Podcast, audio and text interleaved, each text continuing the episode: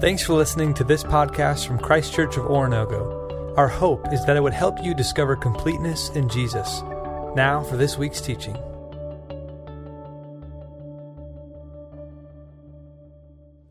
Good morning, church. If you're visiting Christ Church, my name is Mark, and I get to be one of the ministers here at the church, and we're glad you're with us this morning. Back in May, we presented an opportunity. We found out from our brothers and sisters in Christ in India that India was being ravaged by the virus in a way that no other part of the world at that time was experiencing due to the caste system and poverty and so forth. And our partnership with a ministry over in central India called Central India Christian Mission with Dr. Ajay Lal, which is a phenomenal work of ministry that's taking place. We presented to you the opportunity to be a blessing to them in their need.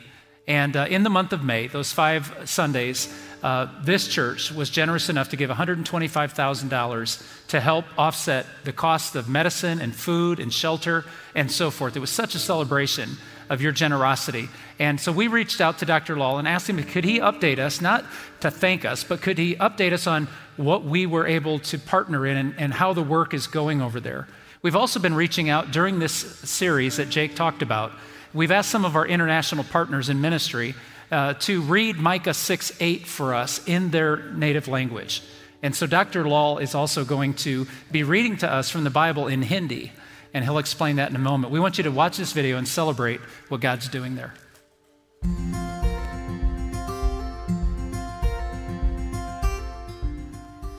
I'm Ajay Lal from Central India.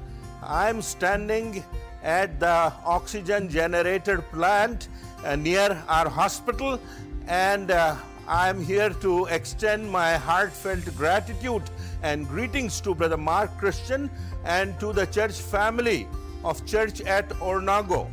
Thank you so much for your generosity and a significant help that we were able to purchase this oxygen plant and also 92 oxygen concentrators and about 125 oxygen cylinders. Because we have seen that during this tragedy hundreds of people dying without oxygen.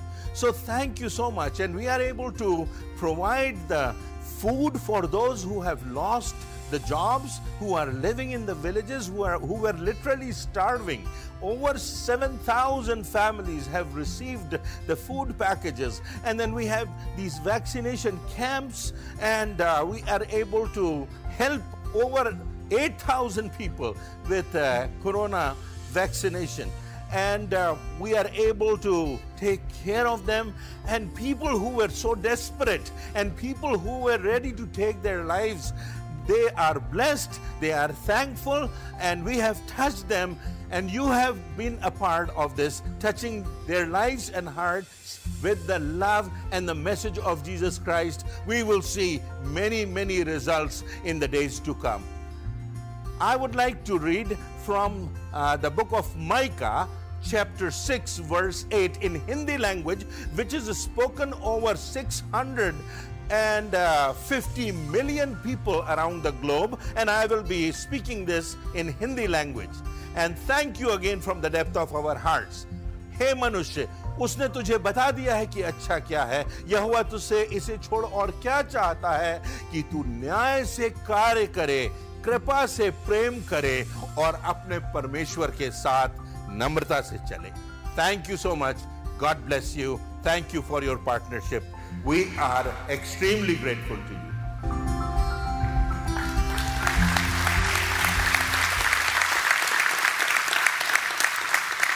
So, as Jake said, we as a church are going to be memorizing Micah 6 8, and even next week asking you to participate in that. I'll expect you to know Hindi in two weeks. So, you'll have a little bit more time to work on that one. Let's get the English down first, and I'm now going to pronounce them Salanders for the rest of my life uh, out of respect. So, hey, if you're visiting, I'm just returning after being gone a few weeks, and I'm not an important equation in this, but I need to say this to our church. I am so grateful for a group of elders who care for us as a staff. And they give me time each summer to take a couple of weeks where I'm not having to write sermons for the current weekend, but actually working ahead into August and September as the fall comes and programming kicks up. And, and that is a privilege I never want to just take for granted. And so I want to thank our elders for allowing me to do this. And by saying that, I also want to thank Elijah Daly and Drake Holderman for doing a fantastic job the last four weeks in preaching what is the theme of the Gospels that we spend our time focusing on and studying. And I guess really what I want to say is I'm grateful for the leadership of this church, and I'm also grateful for my teammates that I work with on staff. We're very, very fortunate as a church, outside of me, to have an incredible staff. Uh, who's very talented and equipped, and, and uh, they serve well. And many of them don't get to walk up on stage so that you would know them. But I just want you to know that uh, I feel very privileged to be a part of this team and uh, how they take care of things so willingly for the Lord. Uh, so we appreciate them, and uh, it's good to be home. So uh, now you're stuck with me for a couple weeks. Sorry about that. Um, we're going to jump into the series that Jake mentioned called Too Much to Ask, and it really sets itself up in the book of Micah. Now, the book of Micah is not the most exciting book or the most well known book in all of Scripture. It's certainly inspired it has a very specific focus. It was written about 800 years before Jesus. That's significant for us to note. Micah is full of three messages that God gave this young man, this prophet, to give to the people of Israel. And the, the message that he was to give them in these three messages, chapters 1 and 2 is one message, then chapters 3 through 5 is the second message, and chapters 6 and 7 is the third message. And we know they're three messages because they all begin with hear or listen depending on your translation. And Micah was telling them that we have a covenant keeping God. Back when Moses and the Israelites left Egypt, God said, I'm going to build a covenant with you. And in this covenant, I am going to bring these blessings into your life. And I'm going to ask you to trust me and obey the covenant. And if you do, there will be blessings in the land I'm giving you. But should you not, you're going to lose the land. So when Micah is giving this prophecy, what has happened is that there is a large section of Israel that's been taken into captivity. And Micah is warning the remaining tribes don't give up on the covenant relationship you have with God. And that's the gist of Micah's prophecy. Now, what's interesting is Micah's name is a shortened version of the Hebrew words, who is like our God? That's one of those rhetorical questions because the answer is nobody's like our God. He stands alone in perfection. So Micah's name is actually asking us the question who is like this God of faithfulness? Who is like this Almighty God who keeps his promise all the time? And if you want to boil the Old Testament book of Micah down, and we're going to be spending a few weeks on this, especially these, these verses Micah 6, 6 through 8. What has God said to us? What are we supposed to do with this? When we look at it, the question that all of us need to ask ourselves is Does God require too much of us? Is God unrealistic in his expectations on us? Uh, now, I, I can't answer that question for you, to be honest, and I won't even try. Because if I could pull the ticker tape out of your head and I could find out what you think on Sundays as I teach or someone else teaches, when you get to that moment, like when you think to yourself, nah, I ain't doing that. Or that's ridiculous, nobody does that anymore. Or that, that passage of scripture couldn't stand anymore. When those moments enter our mind, it's do we fall on the authority of Christ or do we fall on our own authority? So I really can't answer the question if God's expectations are too much for you. I can, however, take you to the scripture and explain God's expectations to maybe throw away some of the myths that we believe in that we don't need to, to throw away some bad theology. Because I think for many of us, we really don't understand why God requires anything from us. And so we'll make decisions based on a faulty understanding of who God is, on his wisdom and his kindness. So here's what God says to those because the book of Micah is actually calling God to account. It's simply saying, Can you trust this God? Look with me at verses 4 and 5 of Micah chapter 6. God is speaking to his people. I brought you up out of Egypt and redeemed you from the land of slavery. I sent Moses to lead you, also Aaron and Miriam, my people. Remember what Balak, king of Moab, plotted and what Balaam, son of Beor, answered. Remember your journey from Shittim to Gilgal, that you may know the righteous acts of the Lord. God is using a word that is used throughout the Old Testament scriptures regularly, and I think it may be a forgotten part of our journey. Remember. God says, Remember my faithfulness. Remember the multiple times in your life that I promised and delivered. Remember my care for you, my feeding for you, my giving you water in the wilderness. Remember how I brought you out of Egypt. Remember how I released you from your slavery. And I'm a little bit tentative that we in the American culture may look at that and go, I've never been to Egypt. I never, that never happened for me. I want you to stop and think, even metaphorically. Do you remember your Egypt? Do you remember the slavery you found yourself in that you couldn't release yourself from? Do you remember how God redeemed you and restored you? How he freed you from that entrapment? How he has given you life after your death? Remembering is a crucial part of understanding God's expectations for us. Because God is showing us, no, I have been there for you. I need you to trust my goodness and to trust my wisdom. So then Micah goes from this God presenting his faithfulness to a question that I think all of us need to wrestle with. That's why we're doing this series. How can I stand before God again? Or if I can rephrase it in a longer form, how can I, as a man who has never showed any longevity of faithfulness to God, how do I ever get to walk into the presence of the God who's only been faithful to me? What expectation can I have on God when He's only been good to me and I've hardly been good in return? What right do I have to expect God to do anything for me, to care for me or to provide for me, to, to give me a reason to hope? Where does that come from?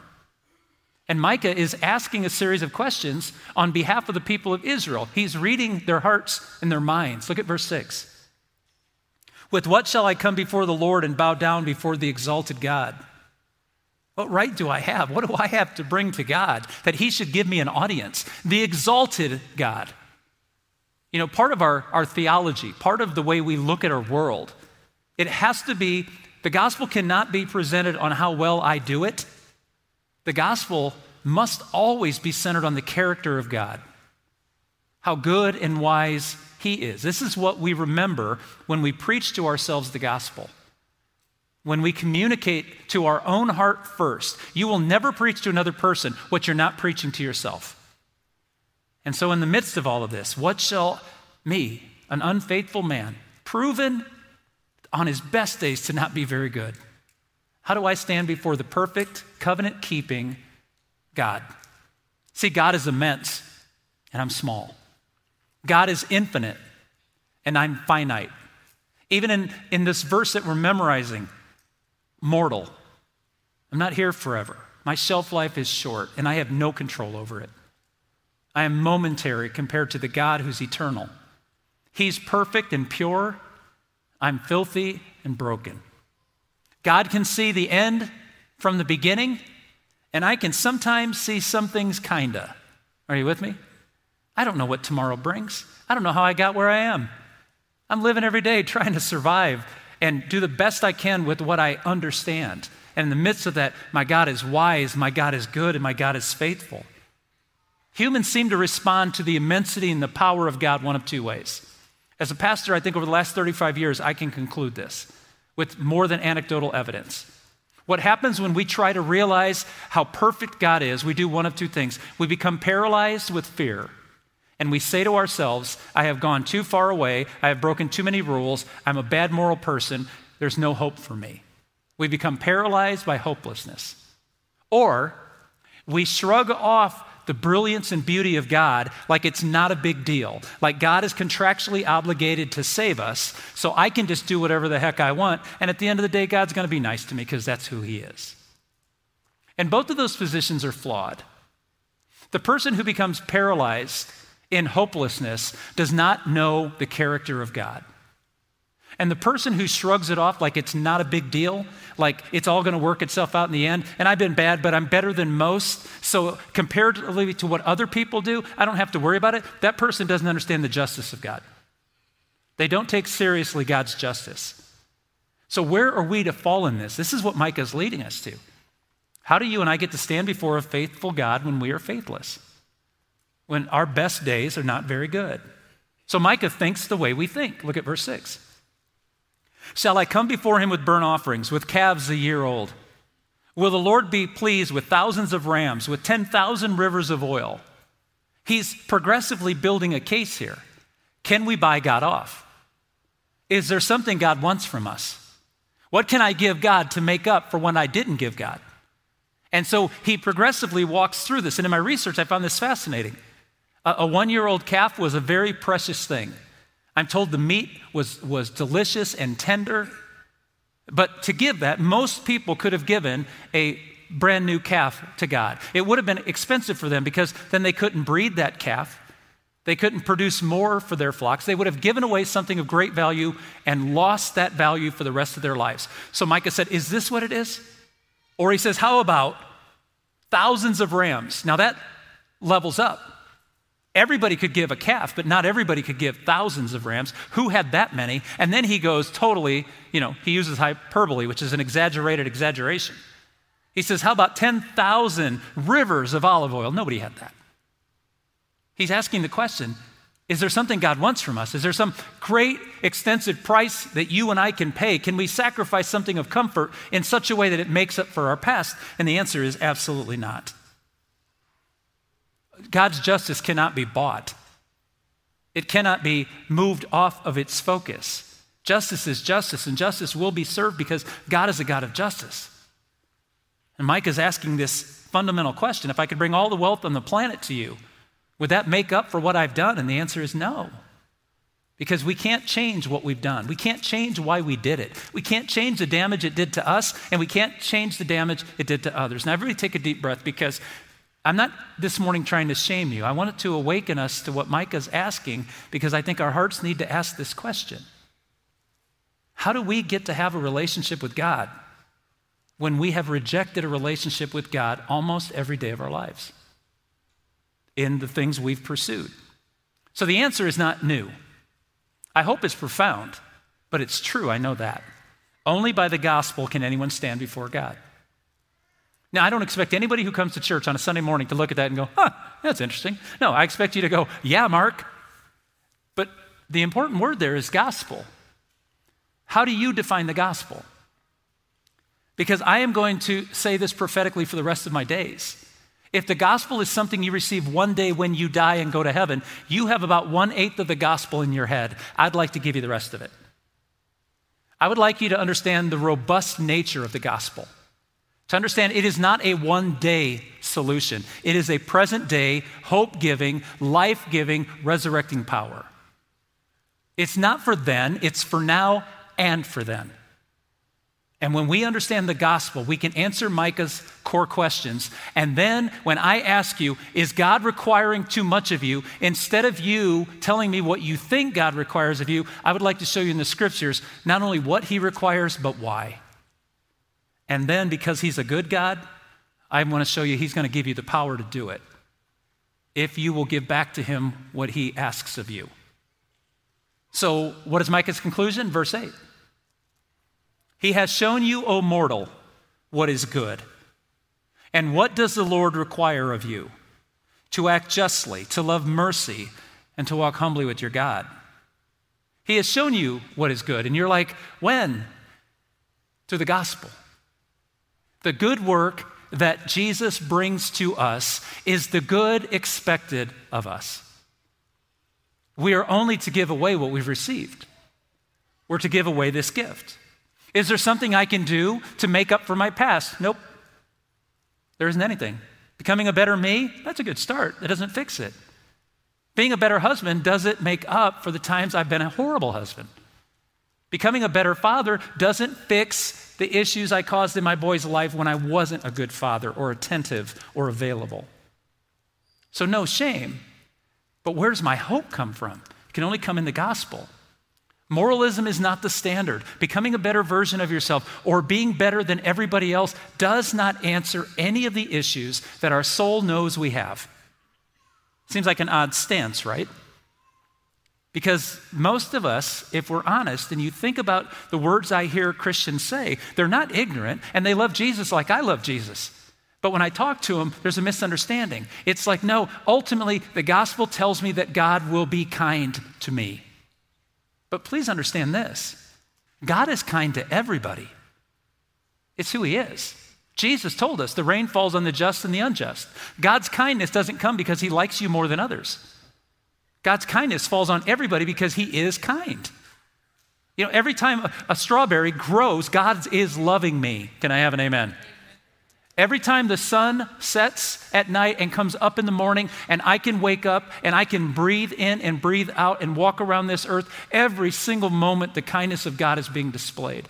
Do not spend your life seeking the kindness of God. That would be because you're rejecting its presence anyway. We are not seeking anything from God, we are seeking God.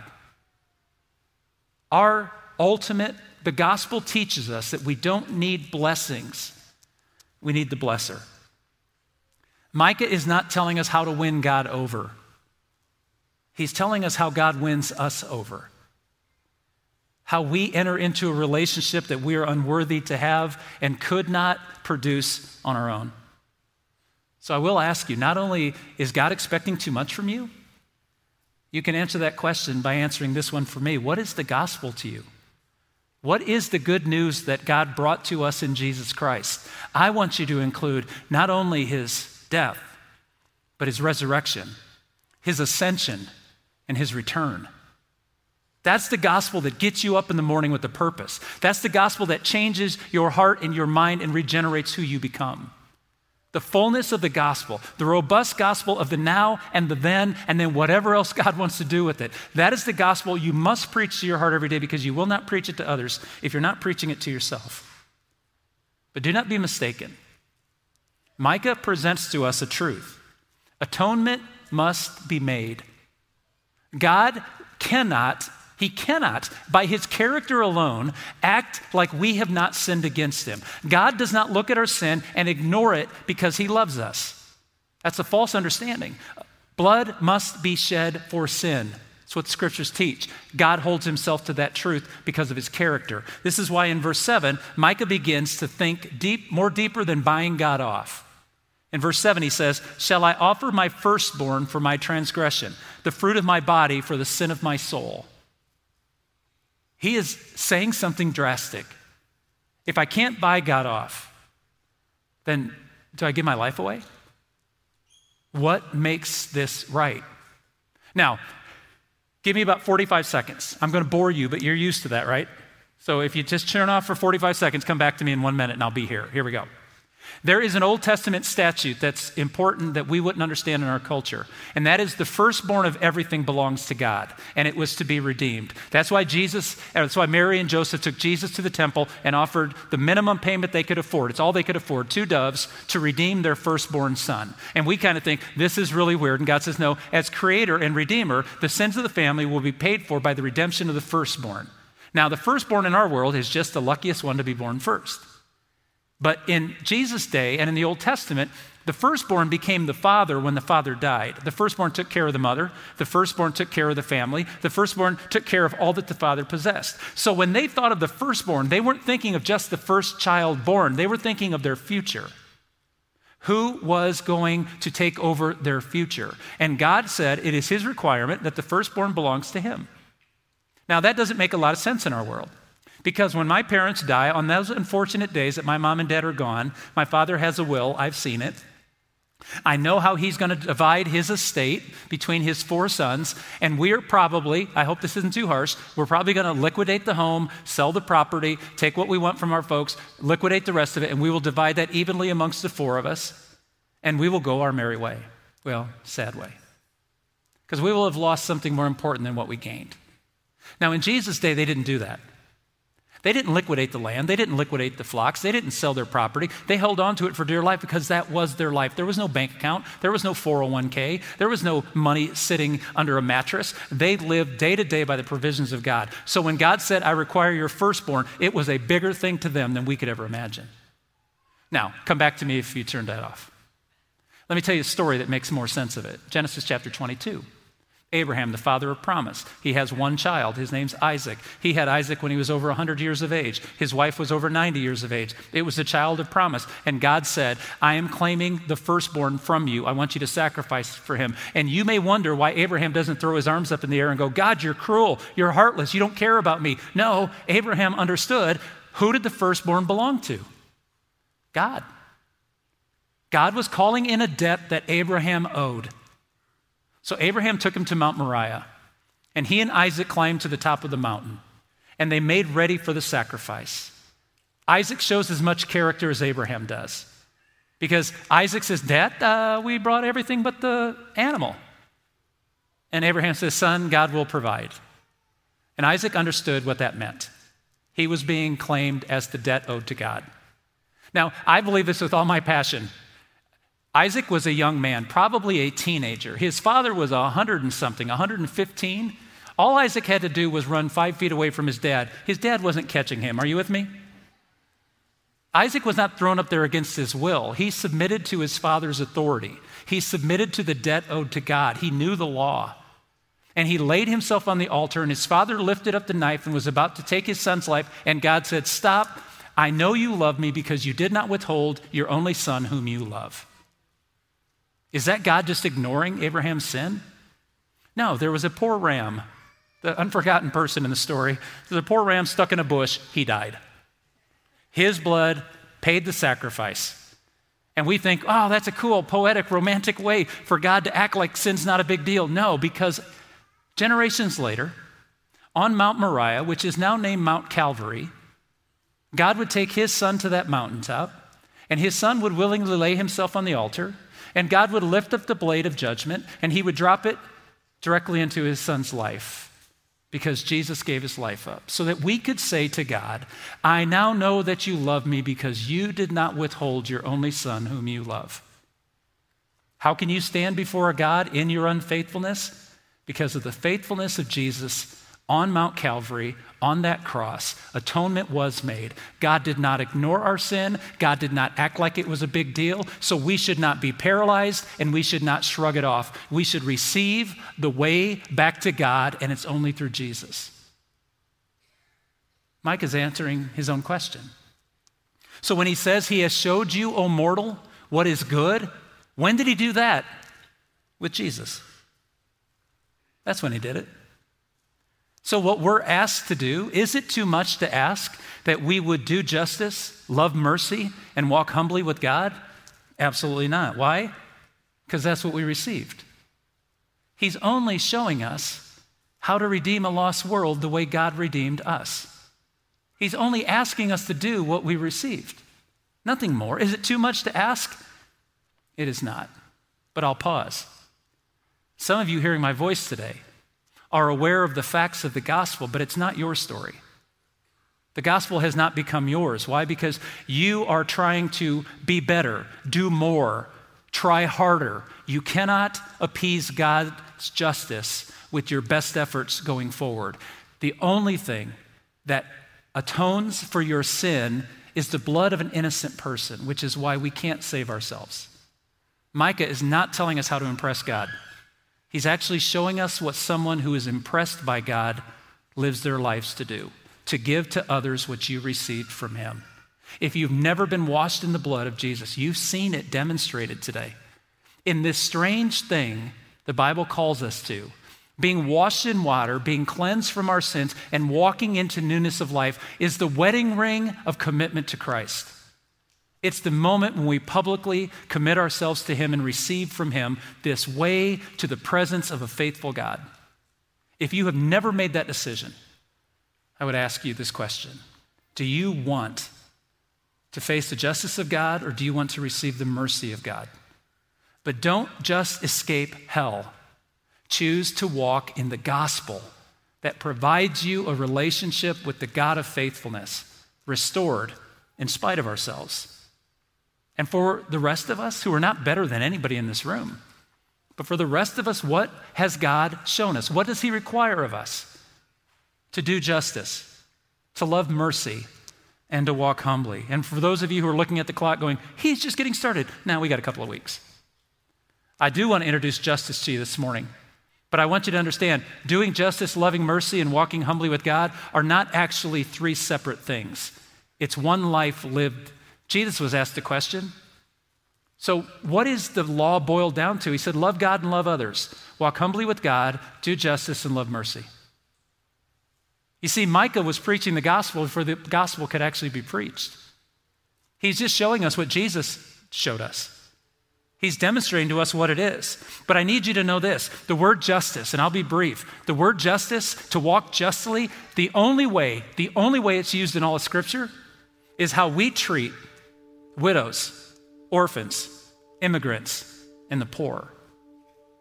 It's the only way you can do justice, is to care for those who cannot care for themselves. Listen to Psalm 82. I love these four verses. God presides in the great assembly. He renders judgment among the gods. He's the only God. Verse 2 How long will you defend the unjust and show partiality to the wicked? How long will we turn our faces from those who are being mistreated? How long will we act like the injustice in the world is not our problem? Verse 3 Defend the weak and the fatherless. Uphold the cause of the poor and the oppressed. Rescue the wicked from the needy and the needy. Deliver them from the hand of the wicked. Rescue the weak. Help those who can't help themselves. Serve others. It's not about politics. It's not about comfort. It's about opportunity to do for others what Jesus did for us. Remember your slavery in Egypt and how God delivered you through into the promised land of hope and blessing and life.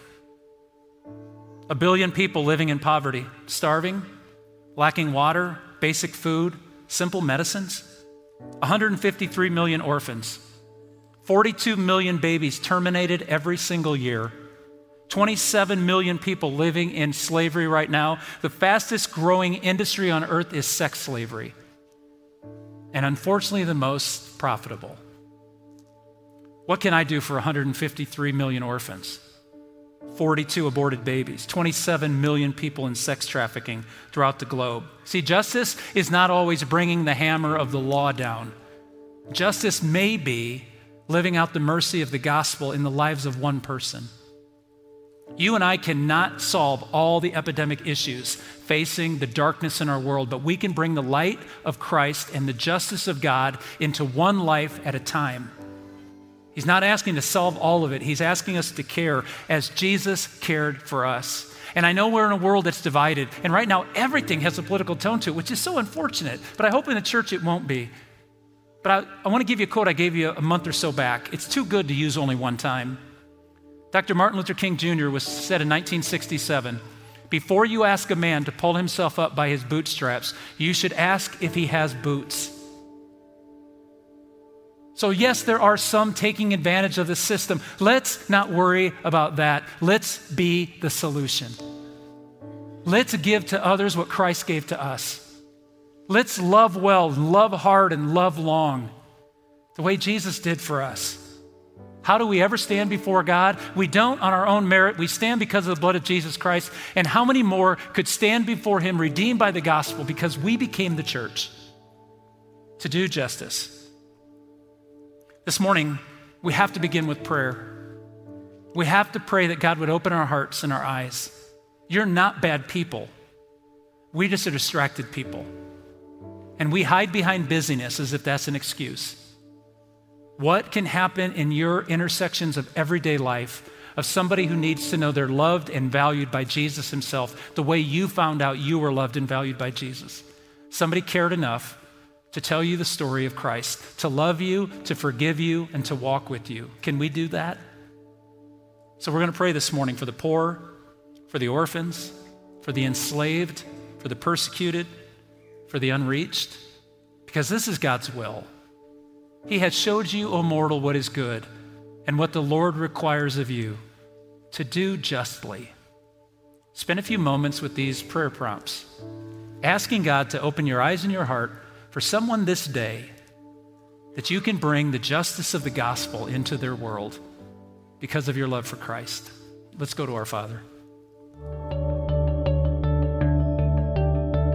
Thanks again for checking out this podcast. We hope this teaching helped you to discover completeness in Jesus and encourages you to help others do the same. For more resources or to learn about Christ Church in general, visit us online at cco.church.